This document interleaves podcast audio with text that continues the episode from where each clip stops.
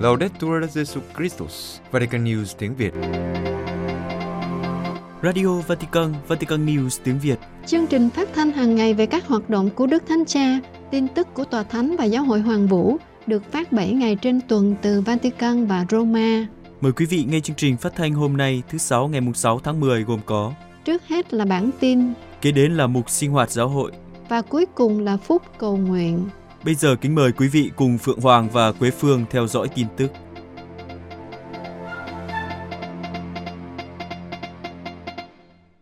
Đức Thánh Cha Francisco nhắc nhở, Chúa Thánh Thần hướng dẫn chúng ta tiến đến hòa hợp và tôn trọng lắng nghe nhau. Vatican phát biểu trong ngày khai mạc Đại hội Thượng Hội đồng Giám mục lần thứ 16 vào chiều ngày 4 tháng 10. Đức Thánh Cha nhắc nhở với các tham dự viên rằng Chúa Thánh Thần là nhân vật chính của Thượng Hội đồng Giám mục. Ngài mời gọi các tham dự viên trình bày ý kiến cách tự do, nhưng cũng khuyến khích tập trung vào việc tôn trọng lắng nghe nhau hơn là bày tỏ ý kiến. Bằng việc nhắc lại nhân vật chính của Thượng Hội đồng không phải là chúng ta mà là Chúa Thánh Thần. Đức Thánh Cha nhấn mạnh rằng nếu chúng ta dành chỗ cho Chúa Thánh Thần thì Thượng Hội đồng sẽ có kết quả tốt. Trong tinh thần này, để không làm Chúa Thánh Thần buồn, Đức Thánh Cha một lần nữa cảnh báo chống lại việc buông chuyện sau lưng, một thói quen của con người nhưng không phải là một thói quen tốt, rất thường xuyên giữa chúng ta và cách chung trong giáo hội. Nếu chúng ta không để Chúa Thánh Thần chữa căn bệnh này thì hành trình hiệp hành sẽ khó có kết quả tốt. Đức Thánh Cha khuyên nên nói sự thật cách thẳng thắn chứ không nói sau lưng. Quan tâm đến lời nói, nhưng theo Đức Thánh Cha trong Thượng Hội đồng ưu tiên cho việc lắng nghe. Và chúng ta phải đưa ra một thông điệp cho giới truyền thông báo chí, một thông tin phản ánh đời sống trong Chúa Thánh Thần. Trong khi khen ngợi công việc của giới truyền thông, Đức Thánh Cha cũng than phiền rằng đôi khi họ chú trọng đến những tin tức nóng bỏng. Ngài yêu cầu họ thực hiện tốt vai trò của mình một cách chính xác để giáo hội và những người có thiện chí, những người sẽ nói những gì họ muốn, hiểu rằng trong giáo hội cũng có ưu tiên cho việc lắng nghe. Hãy truyền tải điều này vì nó rất quan trọng. Đức Thánh Cha cũng nói rằng Thượng Hội đồng về tính hiệp hành đều là kết quả của hành trình dài 60 năm từ công đồng Vatican II là điều không dễ nhưng rất tuyệt vời. Đặc biệt đây là Thượng Hội đồng được tất cả các giám mục trên thế giới mong muốn. Sau Thượng Hội đồng giám mục về miền Amazon, cuộc thăm dò cho thấy chủ đề về hiệp hành là đề tài ưu tiên thứ hai được các giám mục chọn, sau chủ đề về linh mục, cho Thượng Hội đồng tiếp sau đó. Lý do là vì các giám mục thấy đã đến lúc nói về chủ đề này. Trong tinh thần này, Đức Thánh Cha nhắc rằng Thượng Hội đồng không phải là một nghị viện, không phải là cuộc gặp gỡ của những người bạn để giải quyết một số vấn đề hay cho ý kiến. Nếu đại hội này tập trung vào các lợi ích con người, cá nhân, ý thức hệ, thì sẽ không phải là Thượng Hội đồng nhưng là cuộc họp quốc hội. Thượng Hội đồng là hành trình được Chúa Thánh Thần hướng dẫn. Trong thời gian đại hội Thượng Hội đồng, đền thờ Thánh Phaero sẽ thêm giờ trầu thánh thể. Vatican ngày 4 tháng 10, Vatican thông báo rằng trong thời gian Đại hội Thượng Hội đồng Giám mục lần thứ 16, từ ngày 4 đến 29 tháng 10, đền thờ Thánh Phaero sẽ thêm giờ chầu thánh thể trong nhà nguyện thánh thể, sẽ thêm một tiếng để các tham dự viên và tín hữu có cơ hội cầu nguyện. Bình thường trong các ngày từ thứ hai đến thứ bảy, nhà nguyện thánh thể trong đền thờ Thánh Phaero có đặt mình Thánh Chúa từ sau thánh lễ lúc 8 rưỡi sáng đến phép lành kết thúc vào lúc 4 giờ 45 phút chiều. Tuy nhiên, trong thời gian Đại hội Thượng Hội đồng Giám mục lần thứ 16, đền thờ sẽ có thêm giờ chầu thánh thể từ 7 giờ đến 8 giờ tối. Bên cạnh đó, như đã thực hiện trong tháng 5, vào 9 giờ tối các thứ bảy trong tháng 10, tháng mà theo truyền thống dành riêng cho việc đọc kinh mân côi, đền thờ Thánh Phaero cũng sẽ tổ chức các cuộc rước nến lần hạt mân côi. Đức Hồng Y Mario Grech, Tổng thư ký Thượng Hội đồng sẽ chủ sự cuộc rước nến đầu tiên vào ngày 7 tháng 10, lễ Đức Mẹ Mân Côi. Các đại biểu tham dự Thượng Hội đồng được mời tham dự các cuộc rước, trong đó sẽ bao gồm những lời cầu nguyện cho Đại hội Thượng Hội đồng. Các thanh lễ Thượng Hội đồng sẽ diễn ra tại đền thờ Thánh Phaero vào lúc 8 giờ 45 sáng các ngày 9, 13, 18 và 23 tháng 10 và các tín hữu cũng có thể tham dự. Những tín hữu muốn tham dự thánh lễ, trầu hoặc xưng tội tại đền thờ Thánh Phaero đều không phải xếp hàng dài để vào đền thờ như các khách du lịch, nhưng sẽ vào đền thờ bằng lối mới dành cho người cầu nguyện. Tại đền thờ Thánh Phêrô cũng sẽ có 10 thánh lễ được dâng vào hầu hết các ngày trong tuần. Bộ Giáo lý Đức Tin trả lời về việc rước lễ đối với những người ly dị đang sống trong một kết hợp mới. Ngày 3 tháng 10, Bộ Giáo lý Đức Tin đã trả lời một loạt những câu hỏi của Đức Hồng Y Dominic Duca, nguyên Tổng giám mục của Praha, thay mặt cho Hội đồng Giám mục Cộng hòa Séc đặt ra cho Bộ vào ngày 13 tháng 7 liên quan đến việc cho rước lễ đối với những người ly dị đang sống trong một kết hợp mới. Bộ Giáo lý Đức Tin giải thích Tông huấn Amoris Laetitia của Đức Thánh Cha Francisco mở ra khả năng lãnh nhận các bí tích hòa giải và thánh thể khi, trong một trường hợp cụ thể, tồn tại những hạn chế làm nhẹ trách nhiệm và tội lỗi. Đồng thời cần chú ý rằng đó là một tiến trình đồng hành không nhất thiết phải đi đến kết thúc bằng các bí tích, nhưng có thể hướng tới những hình thức hội nhập khác trong đời sống giáo hội. Một sự hiện diện mạnh mẽ hơn trong cộng đoàn tham gia vào các nhóm cầu nguyện hoặc suy tư hoặc dấn thân vào các hoạt động khác nhau của giáo hội. Do đó chúng ta đang nói đến việc đồng hành mục vụ như một thực hành con đường đức ái, không gì khác hơn là lời mời gọi bước theo con đường của Chúa Giêsu, lòng thương xót và hội nhập. Vào ngày 5 tháng 9 năm 2016, các giám mục của vùng mục vụ Buenos Aires đã chuẩn bị cho các linh mục của mình một văn bản giải thích tông huấn có tựa đề – những tiêu chí cơ bản để áp dụng chương 8 của Amoris Laetitia. Trong đó nhấn mạnh rằng không phù hợp khi nói cho phép lãnh nhận các bí tích, nhưng đó là một tiến trình phân định, có sự đồng hành của một mục tử. Đó là sự phân định cá nhân và mục vụ. Cần để ý rằng, như được viết trong thư của Đức Thánh Cha Francisco gửi đại biểu vùng mục vụ Buenos Aires rằng Amaris Leticia là kết quả của công việc và lời cầu nguyện của toàn thể giáo hội qua trung gian của hai thượng hội đồng và của Đức Thánh Cha.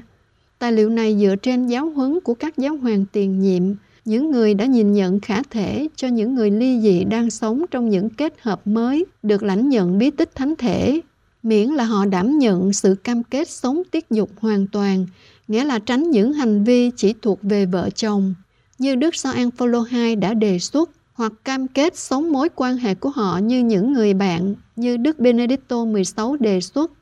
Đức Thánh Cha Francisco tiếp tục duy trì đề nghị về việc tiết dục hoàn toàn đối với người ly dị và tái hôn trong một kết hợp mới, nhưng thừa nhận rằng có thể có những khó khăn trong việc thực hành nó và do đó cho phép trong những trường hợp nhất định sau khi có sự phân định đầy đủ được lãnh nhận bí tích hòa giải ngay cả khi không thể trung thành với việc tiết dục do giáo hội đề ra.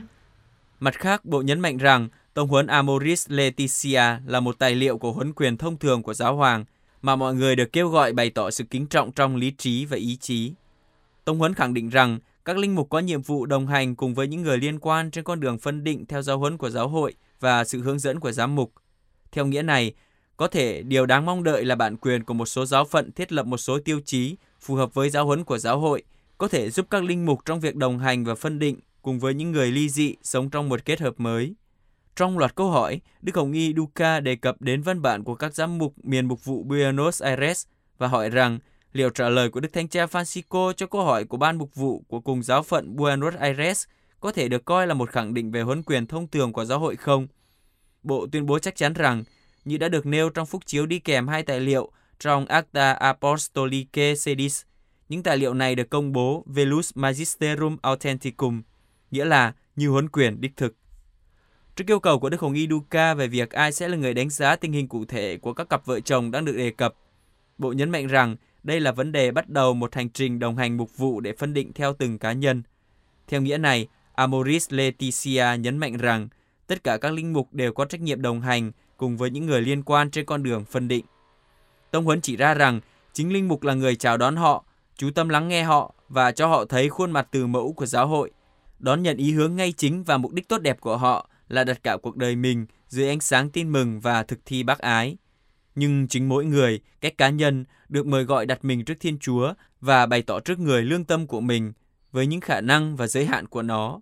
Lương tâm này được linh mục đồng hành và được soi sáng bởi những định hướng của giáo hội, được mời gọi đạo luyện để đánh giá và đưa ra phán đoán đầy đủ nhằm phân định khả năng lãnh nhận các bi tích. Với câu hỏi liệu có thích hợp khi những trường hợp như vậy được giải quyết bởi tòa án giáo hội có thẩm quyền không? Bộ chỉ ra rằng trong những trường hợp có thể đưa ra tuyên bố vô hiệu thì việc nộp đơn lên tòa án giáo hội sẽ là một phần của quá trình phân định. Vấn đề ở đây là đối với những trường hợp phức tạp hơn, trong đó không thể dẫn đến việc tuyên bố vô hiệu. Trong những trường hợp này, cũng có thể có một tiến trình phân định nhằm khuyến khích hoặc canh tân cuộc gặp gỡ cá nhân với Chúa Giêsu Kitô ngay cả trong các bi tích. Vì đây là một quá trình phân định cá nhân, nên những người ly dị tái hôn nên tự đặt ra một số câu hỏi để xác định trách nhiệm của mình và tự hỏi về việc mình đã hành xử thế nào đối với con cái khi hôn nhân rơi vào khủng hoảng. Liệu đã có những nỗ lực hòa giải hay chưa? Tình trạng của người phối ngẫu bị bỏ rơi thế nào? Đâu là những hệ quả của mối quan hệ mới đối với những người khác trong gia đình và cộng đoàn tín hữu? Hồng Kông có thể có trường đại học công giáo đầu tiên. Hồng Kông, Học viện Giáo dục Caritas có thể trở thành trường đại học công giáo đầu tiên của Hồng Kông nếu được sự chấp thuận từ lãnh đạo của thành phố sau khi trung tâm nhận được sự công nhận về mặt kỹ thuật. Theo Asia News, đây sẽ là trường đại học công giáo đầu tiên như giáo phận đã thông báo cách đây không lâu, sẽ có tên là Đại học Thánh Francisco. Đây là dự án có sự tham gia của Đức Tân Hồng Y Stefano Chu Thủ Nhân từ khi Ngài còn là bề trên dòng tên ở Hồng Kông. Ý tưởng ban đầu của Đức Hồng Y Stefano là xây dựng một trường đại học ở khu vực Phan Linh, gần biên giới với Trung Hoa Đại Lục, nhưng dự án đã chính thức bị chính quyền từ chối vì lý do quy hoạch đô thị. Sau khi được bổ nhiệm làm giám mục, Ngài đã khởi động lại dự án và yêu cầu chuyển đổi Học viện Giáo dục Caritas do Đức cha Francisco từ Thành Bân thành lập vào những năm 1970 cùng với trường cao đẳng nghề Caritas Bianchi thành một trường đại học. Trích dẫn báo Headline Daily của Hồng Kông, Asia News cho biết việc phê duyệt về khía cạnh kỹ thuật đã được thực hiện bởi Hội đồng chứng nhận trình độ học thuật và nghề nghiệp. Vì vậy, chỉ còn thiếu bước cuối cùng, bước chính trị, với sự chấp thuận chính thức của chính phủ do giám đốc điều hành John Lee đứng đầu. Nếu được phép, đây sẽ là trường đại học thứ ba ở Hồng Kông, một thuộc địa cũ của Anh được chuyển giao cho Trung Quốc với tư cách là đặc khu hành chính vào năm 1997. Quý vị vừa theo dõi bản tin ngày 6 tháng 10 của Vatican News tiếng Việt. Vatican News tiếng Việt. Chuyên mục Sinh hoạt giáo hội. Những phụ nữ làm nên giáo hội ở Amazon. Kính thưa quý thính giả, Nguyệt San Donne Chiesa Mondo, Phụ nữ Giáo hội Thế giới của báo quan sát viên Roma của Tòa Thánh số tháng 7, có một bài viết với tựa đề Những phụ nữ làm nên giáo hội miền Amazon. Trong bài viết này, tác giả phân tích về những đóng góp của phụ nữ đối với đời sống giáo hội công giáo ở khu vực rộng lớn của châu Mỹ Latin – Thực tế, ở khu vực này do có ít linh mục, một mục tử phải phục vụ hơn 5.500 tín hữu trải rộng trong những khu vực rộng lớn, nên chính các giáo dân nam nữ ở Amazon là những người đưa các cộng đoàn phát triển và có nhiều nữ thừa tác viên chủ sự các nghi lễ, hướng dẫn các buổi cầu nguyện, nghi thức tang lễ và các buổi canh thức vừa vô hình vừa cần thiết là hai cụm từ được Đại hội Giáo hội châu Mỹ Latin, một trải nghiệm chưa từng có được tổ chức tại thành phố Mexico vào tháng 11 năm 2021, tóm tắt tình trạng của phụ nữ trong giáo hội ở lục địa này. Những con số xác nhận vai trò nền tảng của thành phần phụ nữ. Có trên 600.000 giáo lý viên và gần 1 triệu tham gia vào lĩnh vực giáo dục Tuy nhiên, cuộc sống hàng ngày cho thấy có nhiều nữ giáo dân và nữ tu vẫn bị đưa ra vùng ngoại biên của giáo hội. Chính vì lý do này, một lần cho tất cả, đại hội đã mạnh mẽ yêu cầu đưa phụ nữ vào trong phụng vụ, trong những quyết định và trong thần học. Mặc dù có sự phong phú của các suy tư thần học về nữ quyền và thần học phụ nữ, nhưng có lẽ phụng vụ là lĩnh vực mà sự hiện diện của phụ nữ quan trọng nhất. Hơn nữa, chính trong phụng vụ, quá trình nhập thể của cộng đồng được bộc lộ một cách linh hoạt trong khu vực rộng lớn giữa Rio Bravo và Tierra del Fuego mà các giám mục của khu vực đã áp dụng kể từ hội nghị chung của các giám mục Mỹ Latin ở Mandalin năm 1968. Hai trụ cột của sự đổi mới là hội nhập văn hóa các nghi thức, thực hành và sự năng động của phụ nữ – trong cả hai trường hợp, đây không chỉ là một dự án được hệ thống thành luật lệ, nhưng còn là một đáp ứng đối với thực tế Mỹ Latin trên lục địa, người bản địa chiếm 8% tổng số dân, người Mỹ gốc Phi chiếm 20% và thực tế tất cả đều là kết quả của mestizaje, sự pha trộn giữa các nhóm thiểu số, các dân tộc và các nền văn hóa sau thời khám phá chinh phục với trung bình một linh mục chăm sóc trong những khu vực rộng lớn cho hơn 5.500 tín hữu, gần gấp 3 lần so với châu Âu, thì chính giáo dân và đặc biệt nữ giáo dân là những người lãnh trách nhiệm về các buổi cử hành phục vụ trong các cộng đoàn Kitô giáo. Vì khan hiếm linh mục, thánh lễ thường được thay thế bằng cử hành lời Chúa. Paolo Maria Pragini, một nhà truyền giáo dòng Cappuccino người Ý trong gần 20 năm ở miền Amazon thuộc Brazil, đã nói, ở các làng Belém do Alto Solimões có rất nhiều thừa tác viên và họ chủ trì phụng vụ, từ dấu thánh giá bắt đầu cho đến lời giải tán sau cùng. Nhà truyền giáo cho biết ở đây trong việc truyền bá và chăm sóc đức tin công giáo, giáo dân có một vai trò quan trọng và mang tính quyết định – Họ là những người nắm giữ vai chính, không phải chỉ vì số lượng đông, nhưng do sự năng động, mạnh mẽ, sáng tạo, kiên cường. Việc họ được công nhận là điều đúng. Bây giờ cuối cùng họ đã có được điều này. Bước ngoặt là Thượng Hội đồng Giám mục về Amazon được tổ chức vào tháng 10 năm 2019 và đỉnh cao là tông huấn Querida Amazonia hậu Thượng Hội đồng. Tài liệu cuối cùng được thông qua bởi việc khích lệ kêu gọi và sửa đổi tông thư Ministeria Quedam, một số thừa tác vụ để phụ nữ được phép tham gia thừa tác vụ đọc sách và giúp lễ, một lời mời mà Đức Thánh Cha đã chấp nhận vào tháng 1 năm 2021 hai phụ nữ Amazon Aurea Imerda Santi người Ecuador và Susana Martina Santi người Queco là những thừa tác viên đọc sách và giúp lễ chính thức đầu tiên của giáo hội công giáo. Magnolia Parente Arambula, một phụ nữ bản địa và là nhà truyền giáo tại Nazare ở Colombian Amazon nói, đó là một món quà tuyệt vời. Ở Ticuna luôn có những phụ nữ gìn giữ đức tin công giáo, Tuy nhiên giờ đây chúng tôi cảm thấy giáo hội công nhận và coi trọng chúng tôi. Magnolia cho biết thêm, cô đang truyền giáo tại một ngôi làng có 1.017 cư dân, nơi thu hút một thiên hà gồm các cộng đoàn vệ tinh có vài chục người, những người mà cô đã truyền giáo trong 10 năm. Phụng vụ Tikuna có những nét nữ tính rõ rệt. Trên hết, tại các đám tang và trong buổi cầu nguyện trước đó, phụ nữ chủ trì dẫn đầu những lời cầu nguyện và các bài hát. Đối với thánh lễ, các tín hữu được ủy thác việc dân lễ vật, trong đó họ mang công việc của mình như một lễ vật cho Chúa, được thể hiện bằng những sản phẩm thủ công nhỏ hoặc sản phẩm nông nghiệp. Cuối cùng, trong thời điểm quan trọng của năm phụng vụ như lễ Giáng sinh và tuần thánh, nhiều nghi thức được phụ nữ cử hành. Không dễ để nói về phụng vụ Amazon, Khu rừng là ngôi nhà của 400 nền văn hóa và ngôn ngữ khác nhau trong quan niệm sống và đức tin, và do đó có những cách khác nhau để đi vào cái nhìn mà Thiên Chúa dành cho chúng ta, như Romano Guardini đã định nghĩa về phụng vụ. Vì lý do này, Hội nghị Giáo hội Amazonia Chiama, thành quả của hành trình hậu thường hội đồng kể từ năm 2020, đã khởi động một tiến trình nghiên cứu chuyên sâu nhằm tìm ra mẫu số chung quan trọng cho tất cả các dân tộc bản địa trong khu vực cơ sở, thực tế chứ không chỉ đơn thuần là lý thuyết để soạn thảo một nghi thức Amazon có thể được thêm vào 23 nghi thức khác tạo nên tính công giáo. Eugenio Cote, một người Ý đã chuyển đến Pando, Bolivia, hiện là đại diện tông tòa cũng như đại diện các giám mục Amazon trong nhiệm kỳ chủ tịch của đại hội của Hội đồng Giáo hội Amazon, giải thích. Nghi thức không chỉ có nghĩa là những cử hành. Nghi lễ gồm các thói quen, phong tục, tầm nhìn vũ trụ học và nhân chủng học. Đây là lý do tại sao chúng ta không thể vội vàng. Bước đầu tiên là thành lập một ủy ban gồm các giám mục, các nhà nhân chủng học, các nhà mục vụ và bắt đầu công việc trong lĩnh vực này. Việc phân tích bắt đầu ở Manaus, ở Brazil, trung tâm của miền Amazon. Sau đó sẽ được thử nghiệm ở các giáo phận trước khi có thể đưa ra điều gì đó để đề xuất thử nghiệm.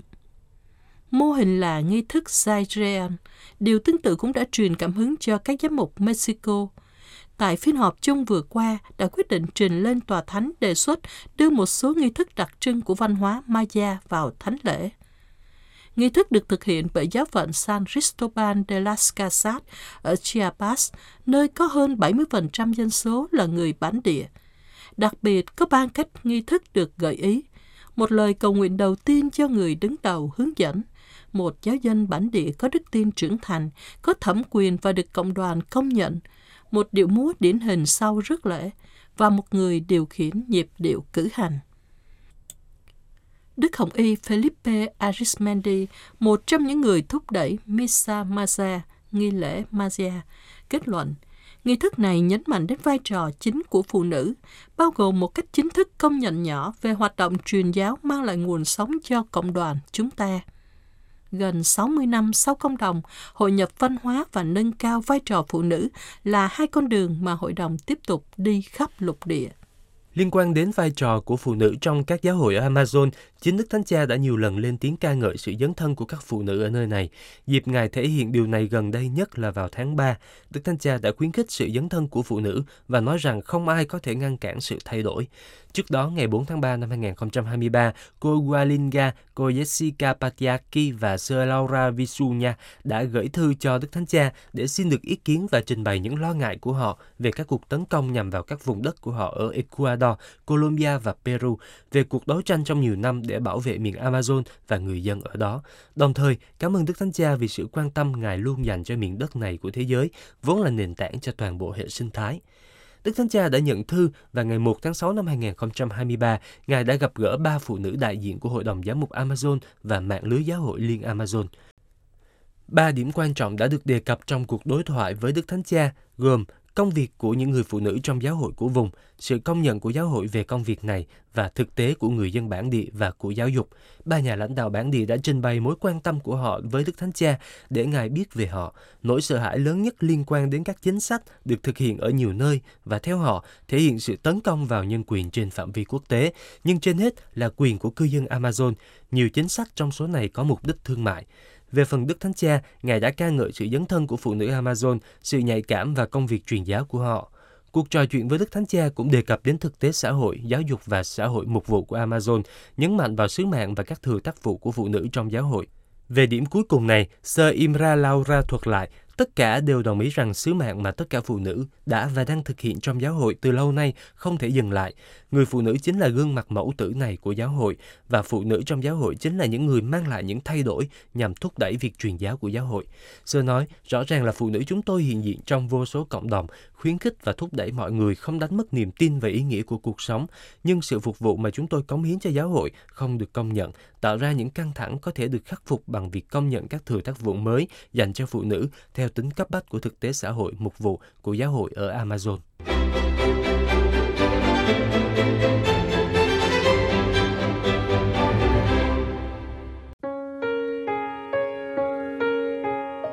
Vatican News tiếng Việt Chuyên mục Phút Cầu Nguyện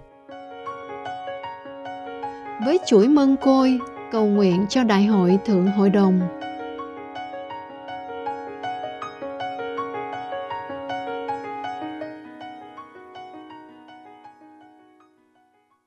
với chuỗi mân côi, cầu nguyện cho Đại hội Thượng Hội đồng.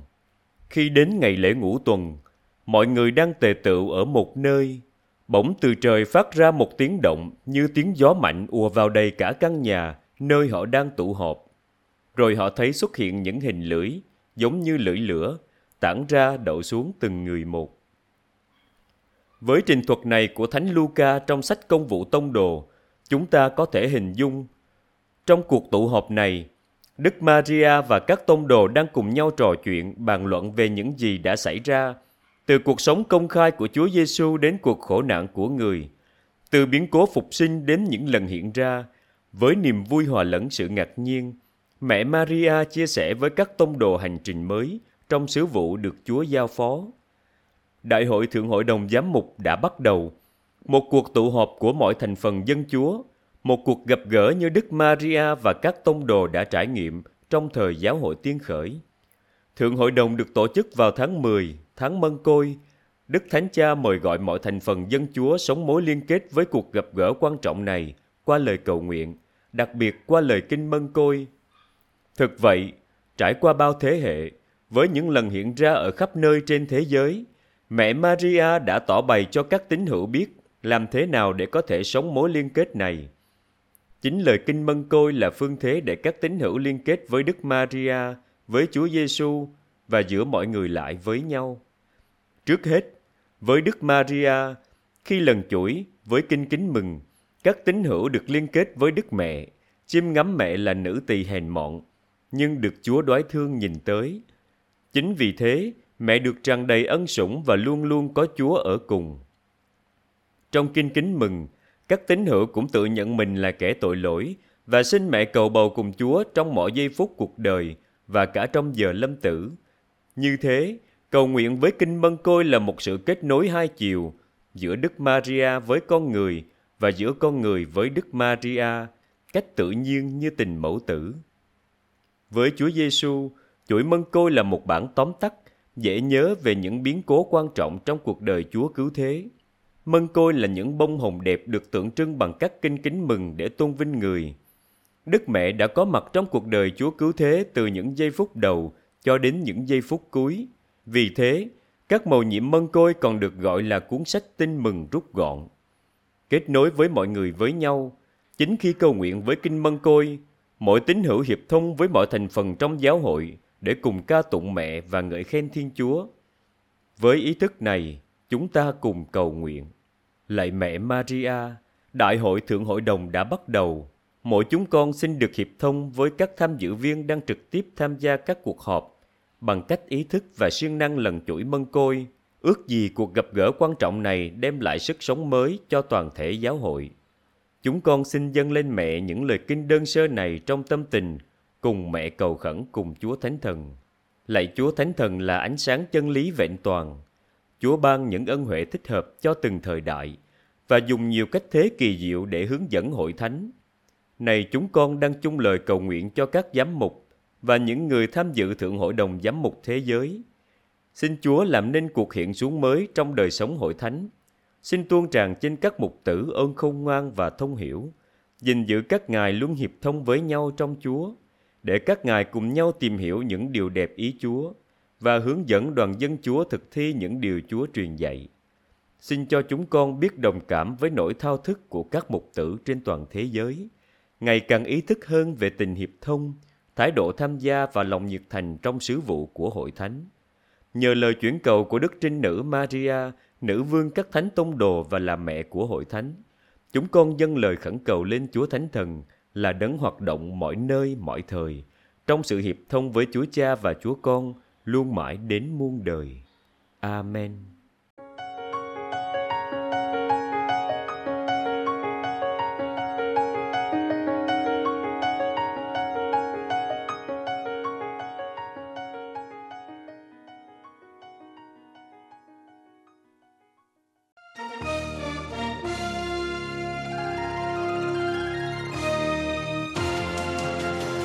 Cảm ơn quý vị đã chú ý lắng nghe chương trình Radio Vatican của Vatican News tiếng Việt. Xin Thiên Chúa chúc lành cho quý vị và toàn gia quyến. Laudetur Jesu Christus, ngợi khen Chúa Giêsu Kitô.